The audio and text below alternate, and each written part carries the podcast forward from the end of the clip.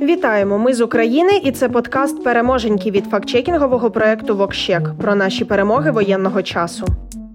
Україна отримає нову допомогу від партнерів. 21 квітня відбувся брифінг президента США Джо Байдена щодо Росії та України. Було оголошено про виділення нового пакету військової допомоги Україні на 800 мільйонів доларів. Це вже третій пакет на таку суму, виділений США з початку російського вторгнення. Він включає важку артилерію, дюжину гаубиць зі 144 тисячами боєприпасів до них та тактичні дрони. Також буде надано додаткові 500 мільйонів економічної допомоги. Крім того, президент США анонсував програму Unite for Ukraine – новий канал для легальної міграції українців у США через Європу. Прем'єр-міністр Данії Мете Фредеріксен також заявила про збільшення військової допомоги Україні на 600 тисяч данських крон. Словенія передасть Україні велику кількість своїх основних бойових танків Т-72. Литва передала Україні важкі міномети, щоб допомогти у боротьбі з російською агресією. А представники Великої Сімки схвалили відкриття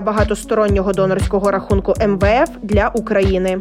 Триває підтримка України і на дипломатичному рівні. Естонія і Латвія ухвалили заяву про геноцид українців. Парламентарі обох країн засуджують військову агресію Росії в Україні, визнають її дії військовими злочинами та злочинами проти людяності, що потребують покарання. Крім того, вони віддають шану мужності та героїзму захисників та народу України, вшановують пам'ять загиблих та жертв російської агресії. Сейм Латвії закликає посилювати військову, фінансову, гуманітарну та дипломатичну підтримку України, запроваджувати комплексні санкції проти Росії та Білорусі, оскільки та є прихильником російської військової агресії.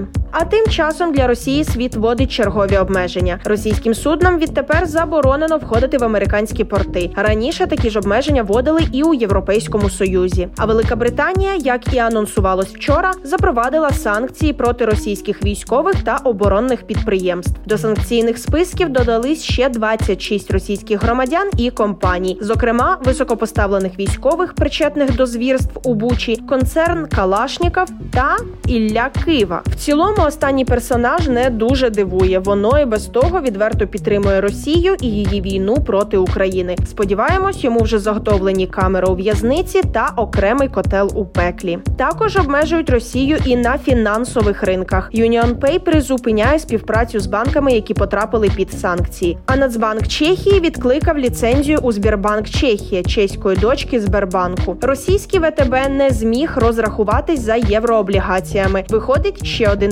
банкрот. А отже, Росія ще на крок ближче до дефолту. Сподіваємось, прогноз РНБО справдиться, і 4 травня ми святкуватимемо визнання Росії банкротом. І навіть на ринку криптовалют Росії не раді. Найбільша криптобіржа Binance обмежила доступ для росіян з активами понад 10 тисяч євро. А США вперше вели санкції проти майнера криптовалют. До чорного списку потрапила російська компанія BitRiver. І на солоденьке сьогодні перемоги наших збройних сил та всіх сил оборони. Підрозділ протиповітряної оборони Нацгвардії в Запорізькій області з переносного зенітно-ракетного комплексу, більше відомого як ПЗРК, знищив ворожий гелікоптер К-52 Алігатор. У Нацгвардії кажуть, що це одна з найновіших одиниць російської бойової авіації, яка є на озброєнні у ворога. Бійці Холодного Яру збили російський літак на Ізюмському напрямку з ПЗРК Ігла. А у Маріуполі, навіть попри дуже складну ситуацію, захисники міста за дві доби зуміли знищити три танки, два БМП та БТР російських окупантів. Про це повідомив полк Азов. Також ворог намагався закріпитися в Рубіжному, але зазнав невдачі. І, до речі, Росія вже десь втретє за час повномасштабної війни похвалилась, що захопила це місто. І це брехня, але ми не втомлюємось її спростовувати. Але напевно лише брехнею окупанти і доведуть свої так звані успіхи, бо на практиці жодного успіху в армії РФ немає. Все навпаки, наприклад, в окупантів значне зростання числа трьохсотих, тобто поранених, та проблеми з їх подальшою медичною евакуацією. І це якщо не брати до уваги 21 тисячу мертвих орків. А для відновлення своїх бойових спроможностей збройні сили Росії все частіше вдаються до використання техніки радянського виробництва. А так звана демілітарізація Росії теж пройшла успішно в лапках. За свідченнями Пентагону в Україні зараз більше танків